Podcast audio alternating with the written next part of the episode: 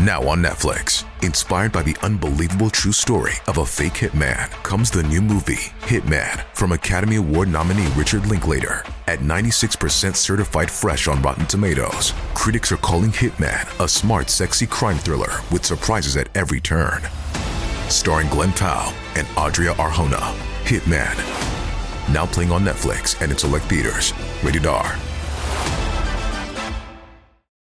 Welcome back to Collector's Closet, presented by the Ohio Lottery. Let's discuss my newest prize possession, this new $10 scratch off, the $500,000 Platinum Jackpot. The best method I've found so far to help it hold its value is to vacuum seal it. This thing cannot get scratched. What's that? Sorry, my producer's telling me the only way it could be worth up to 500 grand is if I do scratch it? Okay, well, in that case, definitely don't overprotect your $500,000 Platinum Jackpot scratch offs. Play them. Lottery players are subject to Ohio laws and commission regulations. Play responsibly. One size fits all seems like a good idea for clothes until you try them on. Same goes for healthcare. That's why United Healthcare offers flexible, budget friendly coverage for medical, vision, dental, and more. Learn more at uh1.com. On July 20th, 1969, after years of preparation, Apollo 11 became the first spaceflight to land humans on the moon. Years later, the tapes that recorded Apollo 11's slow scan television telecast during the moon landing disappeared. If you enjoy this episode and want to hear more like it, check out the Gone podcast, now alternating between full episodes and mini episodes every Monday. You can join us every week as we look to discover a missing piece of history. Follow Gone free on Spotify or wherever you listen to podcasts.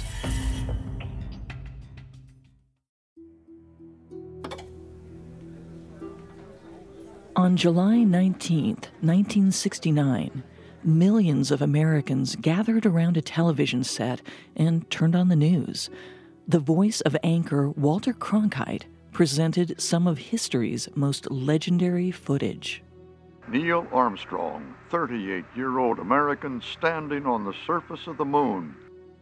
The Apollo 11 moon landing was being filmed live from space. The ship had a built in, custom made camera transferring its signal back to Earth. This signal was tape recorded by three different studios, one in California and two in Australia. When the broadcast was over and Apollo 11 made its safe return to Earth, the studios packed up the tapes for safekeeping. They sent them off to the Washington National Record Center, where they would remain in storage indefinitely. In 1997, an engineer who worked on the Apollo 11 mission decided it was finally time to dust off those tapes. Except they were nowhere to be found. It was as if all of the original recordings had vanished into space.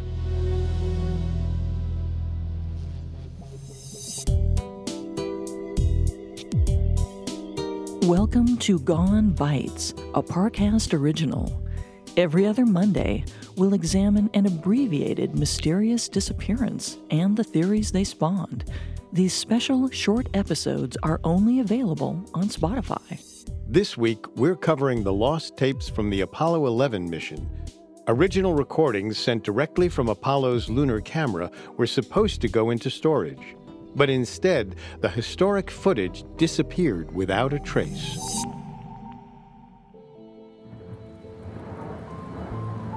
Of all the nights for a thunderstorm and a power outage, this was by far the worst.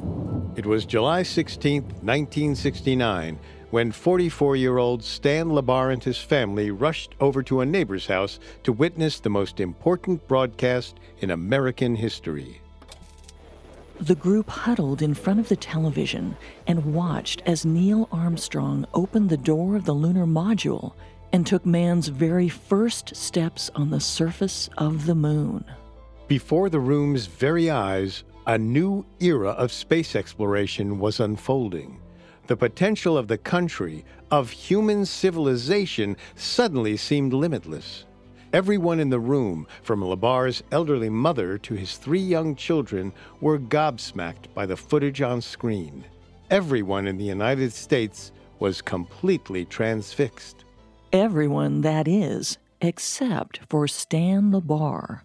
He remained planted in his chair with his heart in his stomach. Something was wrong with the footage. It was grainy, too dark. Neil Armstrong was nothing more than a dark shape bobbing over the sea of tranquility. For LeBar, the man who supervised the production of the Apollo 11's camera, the presentation of humankind's greatest achievement looked like a complete failure. For five years, LeBar had been waiting for this very moment.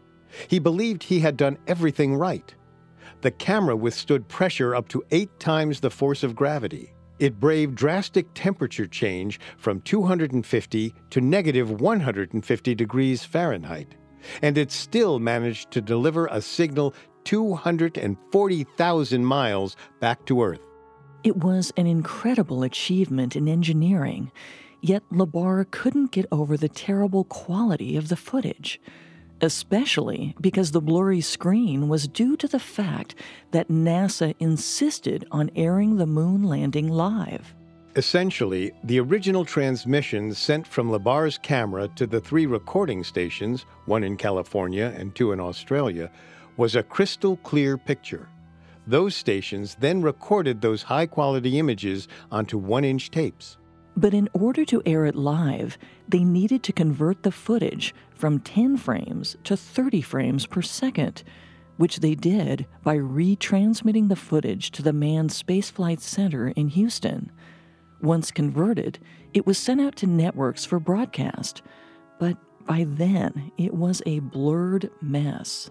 So while the rest of the world watched on with wonder, unfazed by the poor quality, LeBar was grief stricken.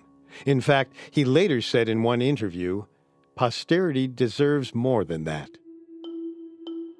The tapes that held the clear original transmission from LeBar's camera were packed up and sent off to storage at the Washington National Record Center, or WNRC, only a month or so after the event. So all wasn't lost. Yet. And LeBar's hard work did not go overlooked.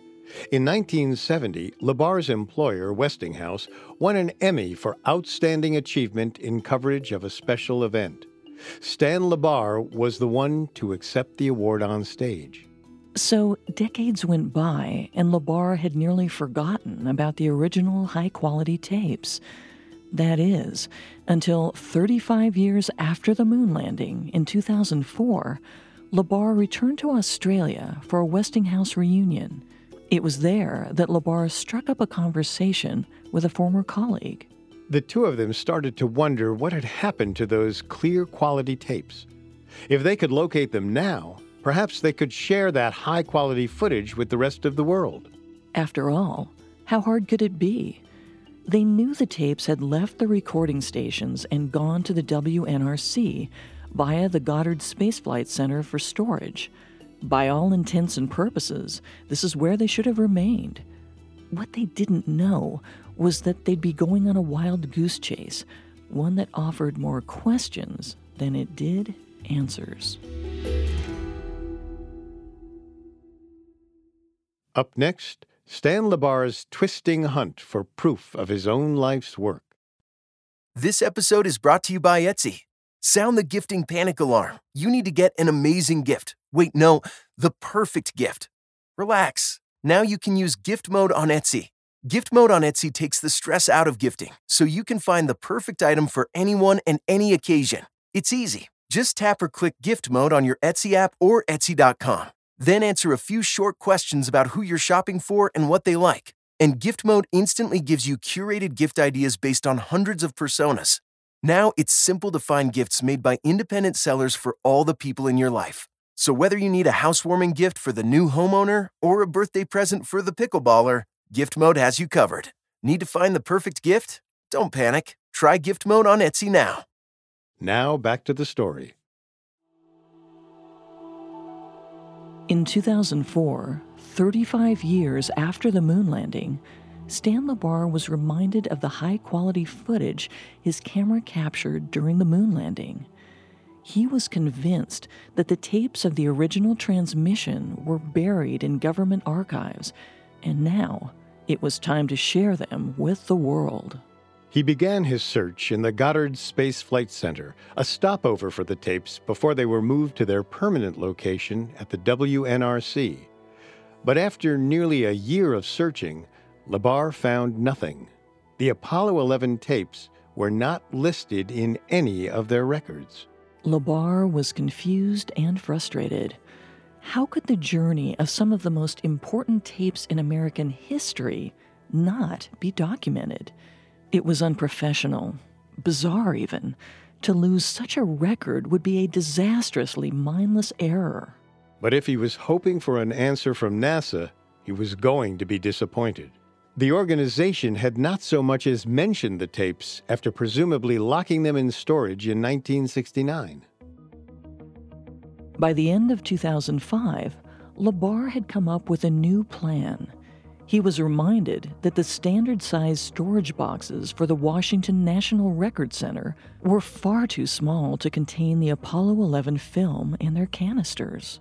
So in January of 2006, LeBar made a trip to the WNRC and began to explore the oversized stacks, hoping to uncover the missing footage. But when he arrived, he was massively overwhelmed. There were hundreds upon hundreds of boxes, towering three times over his height. Each box contained dozens of tapes, files, folders, and other government information that was often indiscernible by their markings. Once again, their lack of organization baffled LeBar, but it didn't stop him. After days of endlessly pawing through box after box, LeBar discovered one oversized container that appeared to have what he was looking for but only tapes of the Apollo 9 mission were inside. After nearly two years of searching, from the Goddard Space Flight Center to the WNRC, the Apollo 11 tapes were still nowhere to be found. After an interview with NPR in July of 2006, LeBar's hunt for the missing tapes spread like wildfire. Hundreds of leads began to pour in, but every one of them led to a dead end. Immediately afterwards, NASA claimed to begin their own search, which the public seemed to think was preposterous. Why did NASA need to search for one of their most important records of all time? It didn't help that conspiracy theories on the moon landing had made headlines only months after the July 1969 event. Some people believed that the moon landing was recorded in a studio performed as a hoax in an effort to beat the Soviets in the race to the moon. NASA did little to dissuade these rumors. From the time LeBar's search went public, the organization remained eerily quiet about the whole thing. That is, until 2009, when NASA gave a statement about what they believed happened to the tapes.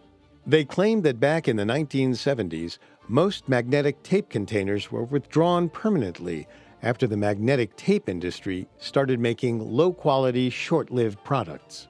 Essentially, NASA liked the old tapes better, so they just reused what they had. Any tapes dated before the 1970s were likely recorded over, meaning NASA believed that they had recorded over man's first steps on the moon. It seemed, for a time, as though the saga of the high quality recording of the moon landing had come to an anticlimactic end. But then, in July of 2019, three reels of tape made their way into the media spotlight when they sold for $1.82 million at a Sotheby's auction in New York. These tapes were part of a large collection acquired by former NASA intern Gary George back in 1976. George bought the tapes at a government surplus auction for the mere price of $218, or what would be just under $1,000 today. The incredible price once again drummed up speculation. Was this the original high quality footage of the moon landing? Were the lost Apollo 11 tapes safely just collecting dust in George's garage while the rest of the world was out frantically searching? Was it possible that NASA didn't record over the tapes after all? Unfortunately for Stan LeBar, the answer was no. The tapes George sold at auction were recorded on two inch reels, while the ones LeBar was looking for were recorded on one inch reels. NASA also confirmed that George's tapes were actually from the center in Houston, the center responsible for converting the original footage before it was ready to broadcast.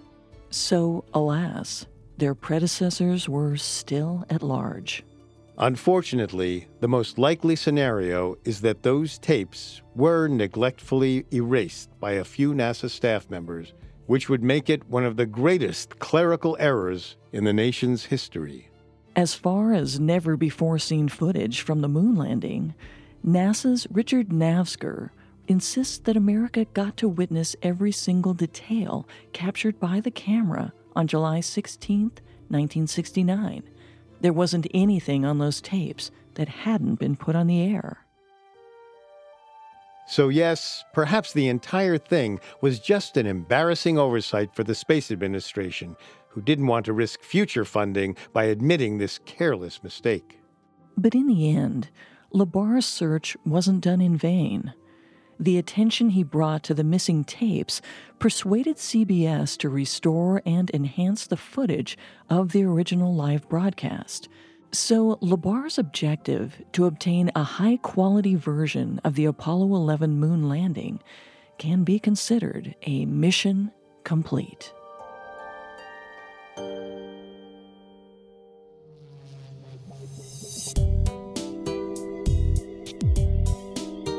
Thanks again for tuning in to Gone.